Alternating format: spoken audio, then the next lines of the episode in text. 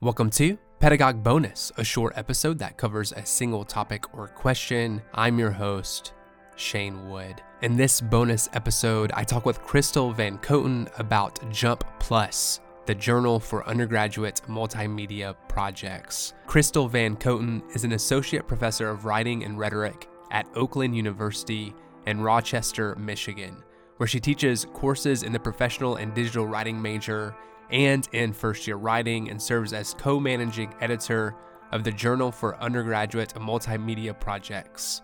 Dr. VanKooten's work focuses on digital media composition through engagement with how technology shapes composition practices, pedagogy, and research. Her digital book, Transfer Across Media, Using Digital Video in the Teaching of Writing, is available from Computers and Composition Digital Press. Crystal, thanks so much for joining us. You are the co-managing editor of the Journal for Undergraduate Multimedia Projects, also known as Jump Plus. I was hoping to give you some time and space to talk more about Jump Plus's aims, its goals, and the kinds of projects that this journal accepts. What is the mission of Jump Plus, and how do you see it adding to our scholarly conversations on composition and multimedia? So the Jump Plus is the Journal for Undergraduate Multimedia Projects. The Jump Plus website is located at jumpplus.net. Our submissions are open always on a rolling basis. So if you have undergraduate students who would like to submit their work to the Jump Plus, we would love to see it. Or if you are an undergraduate student and you've created something multimodal or digital in a writing class that you would like to have a larger audience for, we would love to see your submission. So you can submit on our website at any time on a rolling basis.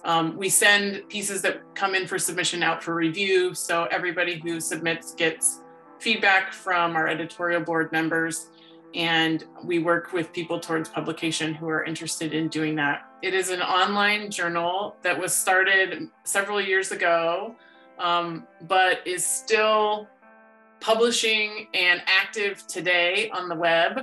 We moved to be the Jump Plus a few years ago by adding the plus. And so the plus was supposed to be a little bit more interactive online environment that we were trying to foster. So we added a blog when we added the plus to the Jump Plus on the Jump Plus site. And we have always included pedagogical materials with publications on the Jump Plus. So one audience for the journal is undergraduates. We publish undergraduate digital media work.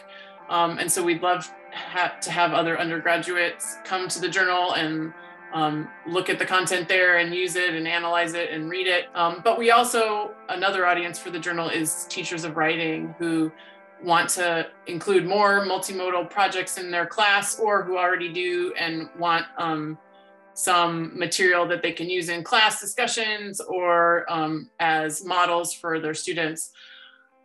So with every publication that we publish in the Jump Plus, we publish companion materials for teachers. So we have a student reflection and author reflection that the student author composes about how they made their piece.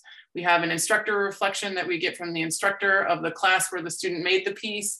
And then we have two responses from members of the Jump Plus editorial board. So we get two people to interact with the text and compose some sort of response. Sometimes they're written responses and sometimes they're multimodal responses.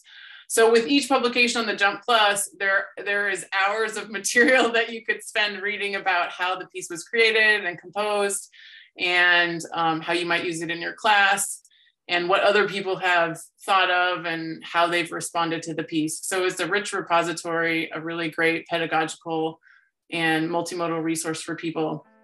And we publish the most awesome undergraduate composed digital media pieces. We publish all sorts of things. We publish videos that students make in their classes. We publish audio essays.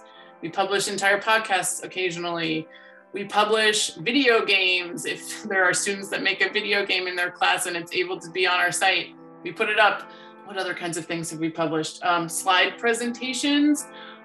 There have been some interactive games. I don't know if they're really games, but they're pieces where you move through it in an interactive way and you make choices and then you go to a different place in the piece.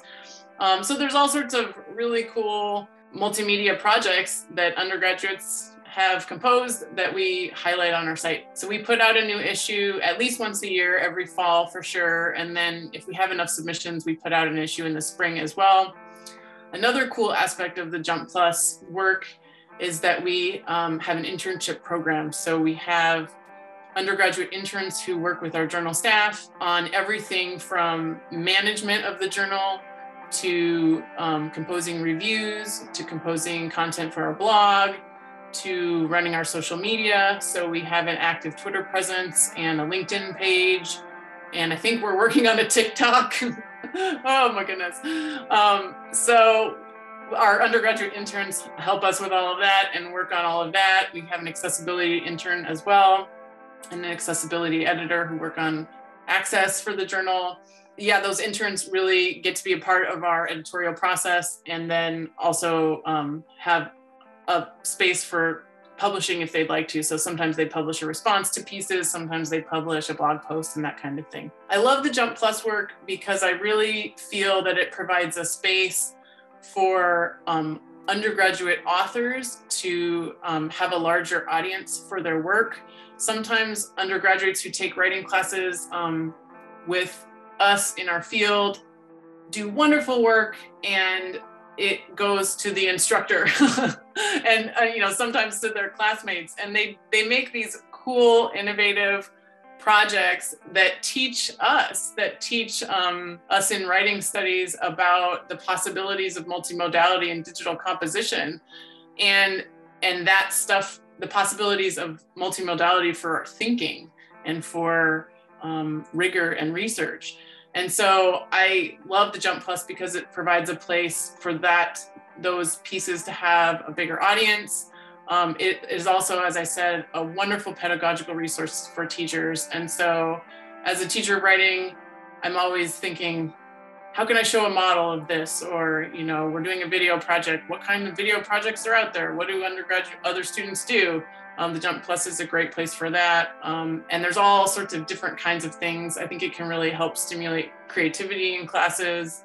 And it's a wonderful archive. You can look back over the last 10 years of the things that Jump Plus has published to see what kinds of media students were composing 10 years ago. So come visit us online, jumpplus.net.